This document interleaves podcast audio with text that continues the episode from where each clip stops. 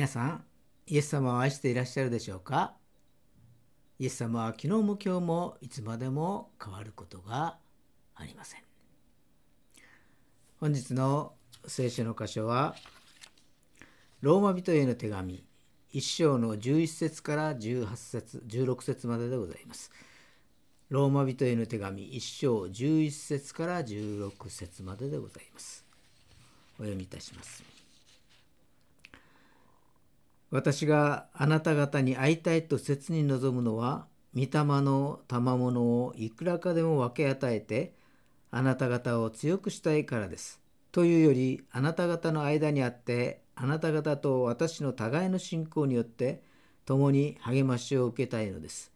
兄弟たち、知らずにいてほしくはありません。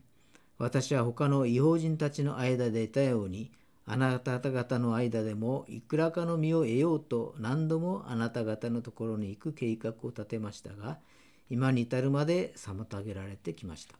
私やギリシャ人にも未開の人にも知識のある人にも知識のない人にも負い目のあるものです。ですから私としてはローマにいるあなた方にもぜひ福音を伝えたいのです。私は福音を恥としません。福音はユダヤ人をはじめギリシャ人にも信じるすべての人に救いをもたらす神の力です。アーメンそれではお祈りをいたします。愛する天のお父様、皆をあがめ感謝いたします。私たちを選び、救い、天国への道を保証し、神様の子として受け入れてくださって感謝いたします。あなたの福音は救いをもたらす神の力ですから感謝いたします。罪の試合の中で抗っていた私たちを神の試合の中へ入れてくださって感謝いたします。栄光の体へと変えられるまで見守ってくださっていますからありがとうございます。私たちの前にある困難の山もあなたの栄光に比べれば取るに足らないものですから感謝いたします。どうぞお一人の願いを聞き入れてくださり、一番良い方法を与えてくださいますように。慰めを、癒しを、平安を与えてくださいますようにお願いいたします。今日の礼拝が恵み豊かなものとなりますように。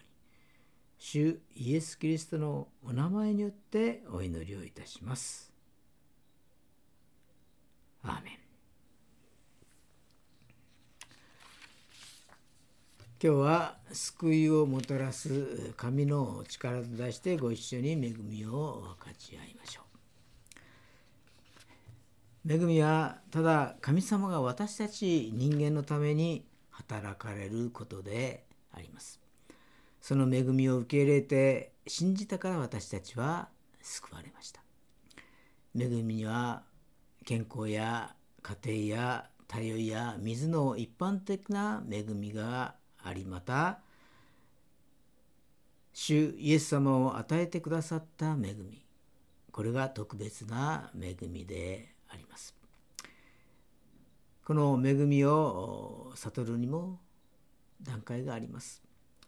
第一の段階は神様の恵みを悟る段階であります。神様から与えられた段階を知り受け入れるのが初めの段階であります。自分の努力ではなく神様が私たちのために働いてくださいました。そして全てを備えてくださいました。しかし人間には人間は貪欲になって神様から離れて疲れ果ててしまいました。マタイの福音書11章28節に全て疲れた人重荷を負っている人は私のもとに来なさい。私があなた方を休ませてあげますと書かれてあります。神様はこんな人間にイエス様を送ってくださいました。この恵みを感謝の心で受け入れ、この恵みを求める人が神様の国に入ることができるのであります。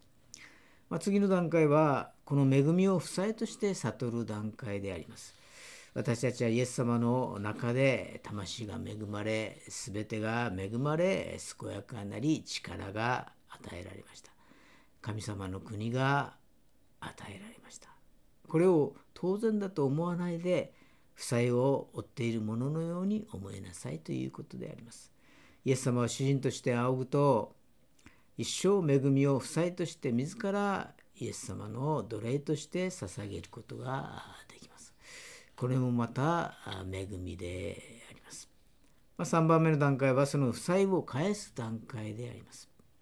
これはイエス様から受けた恵みを人々に分け与えることであります。ロマ人への手紙1章14節を見ますと私はギリシャ人にも未開の人にも知識のある人にも知識のない人にも負い目のあるものです。ですから私としてはローマにいるあなた方にもぜひ福音を伝えたいのですとこのように書かれてあります。負債を返すのはイエス様が永遠に命を与えようとしてた人々に返すことであります。今いるところそしてまた生きているところが恵みの場所であります。分け上がるのを分け与えなさい。そうすると神様が喜んでくださるのであります。そうしないと神様は少し寂しく感じられるかもしれません。福音を伝えることが神様に返す方法であります。神様が一番喜ぶことでもあるのであります。伝道の方法もまあいろいろあります。まあ、社交的でおしゃべりが好きな人は、まあ、直接人と会って伝道するでしょうしまたそうでない人はモデリングで伝道する人もいるでしょうしまた文書伝道とかですねをする人もいることと思います。まあ、今はネットの時代ですから、まあ、伝道の方はたくさんありますよね。Facebook、Instagram、Twitter、ブログ、そしてポッドキャスト、そんなことをそんなメディアを通してですね、えー、伝道することもあります。もっともっと伝道の幅が広がると思います。だから自分に合った伝道をするのがいいんじゃないかと思います。まあ、自分に合った伝道法を選べばいいのであります。まあ、この方法だと私は楽しいとかですねこの方法でやると喜びが湧き上がるとかですねそういうものがあるとしたらそれが無理なく続けることでもあります。まあ、私の場合は、まあ、人と会って話すよりもですね文章を書くこと好きですので、えー、文章伝道というか今はですね、えー、いろんな文章を書いてそしてそれをまああ毎日流して配信にかけてあるいはポッドキャストでですね伝道しているということが一番自分に合っているのかなとは思っています。さて今日はローマ人への手紙からですけれども、まあ、ここでパウロは救いの本質をですね理解するように書いているのであります。えー、まあ何べんもパウロの話が出てきますけれどもパウロは最初イエス様を信じる人を迫害する立場の人でありました。パウロは名前がですね、名前がサウロでありました。最初に、聖書に登場するのは使徒の働きの7章の58節であります。そして彼を町の外に追い出して石を投げつけた。商人たちは自分たちの上着をサウロという青年の足元に置いたと書かれてあります。ここでサウロ、青年サウロが出てくるのでありますけども、えー、この場面はですね、ステパノが石で、えー、投げられて、石を投げられてですね、えー、殺される、そのような殉教していく場面であります。え青年サウロはそれを、まあ、ステパステパノがですね殺されるということに対して、え賛成をしていたのであります。そういう立場でありました。えー、そしてそれから迫害をですね、えー、していくのでありますけれども使徒行で8章の3節を見ますとサウロは家から家に押し入って教会を荒らし男も女も引きずり出して牢に入れたと書かれてあります。まあ、激しい、えー、迫害の様子がですねここに描かれているのであります。まあ、とてもひどい迫害でした。サウロは積極的にそれに関わっていたのであります。ますます迫害をしようとしてダマスコの近くに来た時にイエス様に出会うのであります。使徒行伝9章の3節を読みますとところがサウロが道を進んでダマスコの近くまで来た時突然天下の光が彼の周りを照らした。彼は地に倒れて自分に語りかける声を聞いた。サウロ、サウロ、なぜ私を迫害するのか彼が、主よ、あなたはどなたですか？と言うと答えがあった。私はあなたが迫害しているイエスであるとこのように書かれてあります。まあ、それからサウロは目は開いていても何も見えずに、えー、人に手を引かれてダマスコのアナニアのところまで連れて行かれるのであります。アナニアのところにもですねイエス様が現れてその指示をしたところでありますけれどもそこでアナニアの祈りでですね目が見えるようになったのであります。そしてバプテスマを受け元気になりイエス様を証しするようになったのであります。まあ、それから3年間ほどですね、え、アラビアに引いて主の訓練を受けエルサレムに戻ってきたのであります。まあ、大胆に主イエス様のことを伝えましたけれどもまた数えきれないほどの苦難も味わったのであります。それでもこの老後人への手紙の中で私は福音を恥としませんとこのように書かれているのであります。ここにパウロの主に対する完璧な信頼と主を誇りとしていることが表れているのであります。まあどのように救われていったかというのはですね人人それぞれ違うのでしょうけれども、まあ、救いにも段階があります。主イエス様を信じれば罪が許されます。永遠の命が与えられます。天国への切符がいただけます。神の子として受け入れられます。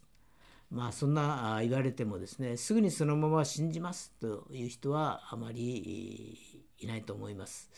えー、まずイエス様なる人物や神の子なるイエス様がどのようなお方なのか、それを知る必要があります。だからイエス様に関する知識が必要となってきます。次にイエス様を理解しなければなりません。そして納得して信じるのですけれども、そこには信頼が不可欠であります。まあ、例えば、えー、火事とか災害で屋上に避難したとします。えー、もうどこにも逃げ場はありません。えー、下には救助隊の人たちが待機をしている。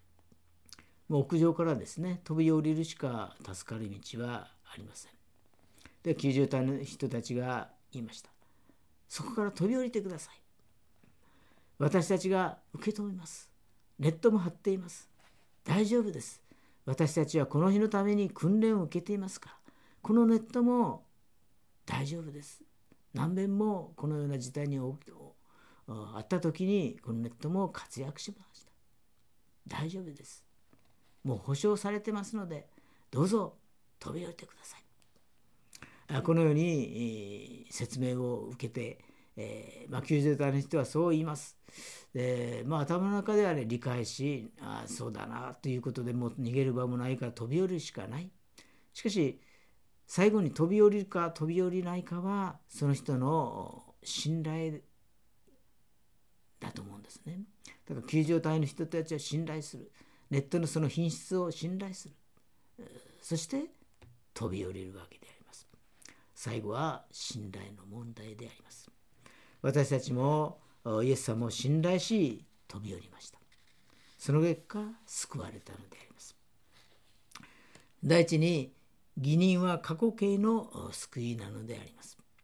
まあ、信仰義人の義人ということですけれども、まあ、信仰によって罪許され義と認められるということであります。まあ、信仰義人といったらあすぐに思い出されるのが1517年の宗教改革ですねマルチン・ルターによる改革ですけれどもその時に信仰義人というのが言われました。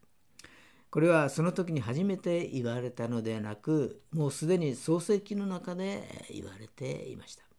創世記の15章6節にアブラムは主を信じた。それでそれが彼の義と認められたと書かれてあります。アブラムはアブラムは主を信じました。すると義と認められたのであります。神様の前に正しいと認められたのであります。アブラムの性格がいいとか生い立ちがいいとか行情がいいとかそういうのは全く関係なくただ主を信じたので義と認められたと書かれているのであります。そして救われたのであります。ノアの洪水の時にノアは人々に言い続けました。この船に入りなさい救われるからでも人々は入りませんでした。主を信じてなかったからであります。雨が降り出しました。大雨となりました。水かさが増していきました。その時に入ろうとしてもドアを叩いてももうすでに神様の御手によって戸は閉じられていました。誰ももう開けることはできないので信頼するだけで救われるのであります。この船に入りなさいと。それを信じるだけで救われるのであります。無罪宣言を受け入れられるのであります。主を信じなかったために滅び去ってしまったのです。主を信じると罪が許されました。永遠の命が与えられました。天国行きのピチップを手にすることができました。神の子として、えー、受け入れられましたこれは過去形の救いなのでありますまあ、そうなんですけれども自分の中が清くなったとか罪を犯さなくなったとか性格が良くなったとかそうではないのであります。まあ、バプテスマを受けてすぐはそうなったそんな気分にはなりますけれどもすぐにですね時が経てばあなんだ自分は変わってないなとかですねあバプテスマを受けたのに、えー、罪を犯してしまうなとそのような自分を見つけてしまうのであります。第二に成果は現在進行形の救いなのであります。義人過去形の救い次の段階が成果であります。現在進行形の救いなのであります。新しいプロセスの始まりなのであります。これが成果です。イエス様に似るものに変えていただくということなのであります。救われたはずなのに、えー、ちっとも昔の自分と変わってないな。救われたはずなのにまた罪を犯してしまった。そんなふうにですね思われることが多々あると思いますけれども、まあ、罪許された永遠の命が与えられた天国への道が開けた神の国神のことされたここから成果が始まるのであります。パウロもこのように言っています。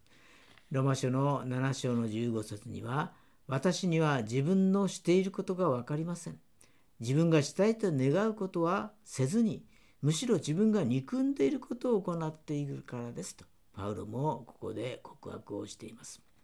もはや自分の頑張りだけではどうすることもできないのであります。神様の恵みを信仰によって受け入れるだけなのであります。神の恵みに信頼するだけなのであります。救われた時に私たちが気づいてても気づかなくても聖霊なる神様は私たちの中に住んでいらっしゃるのであります。ローマ書12章2節を見ますと、この世と調子を合わせてはいけません。むしろ心を新たにすることで自分を変えていただきなさい。そうすれば神の御心は何か、すなわち何が良いことで神に喜ばれ、完全であるのかを見分けるようになりますとこのように書かれてあります。ここで自分を変えていただきなさいと書かれているのであります。まあ変えなさいではなく変えていただくということであります。まあ、あなたもっと髪を切ってきなさいよと言われた時にですね、えー、自分で髪を切る人はあまりいないですよね。床屋さんに行って床屋でちゃんとして切ってもらう。まあ自分で切るとしたらなんかぐちゃぐちゃになったりしまったりしますからですね自分で切る人はあまりない。床屋に行って切ってもらいます。だから私たちも自分を変えなさい。変えていただきなさい。それは自分の力ではなくて神様の力によって変えていただくということであります。神様によって精霊様によって書いていただくのであります。そうすると時間はかかりますけれども9つのつの御霊の実がですねたわわに実るのであります。愛、喜び、平安、寛容、親切、善意、誠実、柔和、自制。この御霊の実が実るのであります。これが成果の段階です。現在進行形の救いということであります。3番目に栄華未来系の救いというのがあります。まあ、聖歌の完成体が栄華なのであります。ロマ書8章の30節を見ますと神はあらかじめ定めた人たちをさらに召し召した人たちをさらに義と認め義と認めた人たちにはさらに栄光をお与えになりましたと書かれてあります。栄光を与えると書かれているのであります。栄華まで導くのであります。また28節には神を愛する人たちすなわち神のご計画に従って召された人たちのためには全てのことが共に働いて益となることを私たちは知っています。まあ、有名な聖句で好きな人も多くいると思いますけれどもこのように書かれてあります。すべてが栄華へとつながっていくのであります。まあ今景況があるとすれば魂が栄華されそして肉体が栄華されますけれども私たちが死んだ後に景況があるとすれば肉体は景況の時に復活の体栄光の体へと変えられていくのであります最後にピリピ書の3章20章20節をお読みいたします。しかし私たちの国籍は天にあります。そこから主イエス・キリストが救い主として来られるのを私たちは待ち望んでいます。キリストは万物をご自分に従わせることさえできる。道からによって私たちの癒しい体をご自分の栄光に輝く体と同じ姿に変えてください。それではお祈りいたします。愛する天皇父様、皆をあがめ感謝いたします。あなたは私たちを救うためにイエス様を使わせてくださって感謝します。イエス様の流されし血潮のひとしずくひとしずくが私たちの罪を許すためでありましたのでありがとうございます。イエス様が私たちの身代わりとなられ十字架にかけられ鞭打たれ死んで葬られ3日に目によみがえられたことを覚え感謝いたします。私たちが聖火の段階を一歩一歩踏みしめてやがて栄光の体に変えられますことをありがとうございます。この混沌とした困難な時代の中にあっても最後まで主イエス様を見上げつつ過ごすことができますようにどうぞお導きください。この祈りを主イエス・キリストのお名前によってお祈りをいたします。アーメン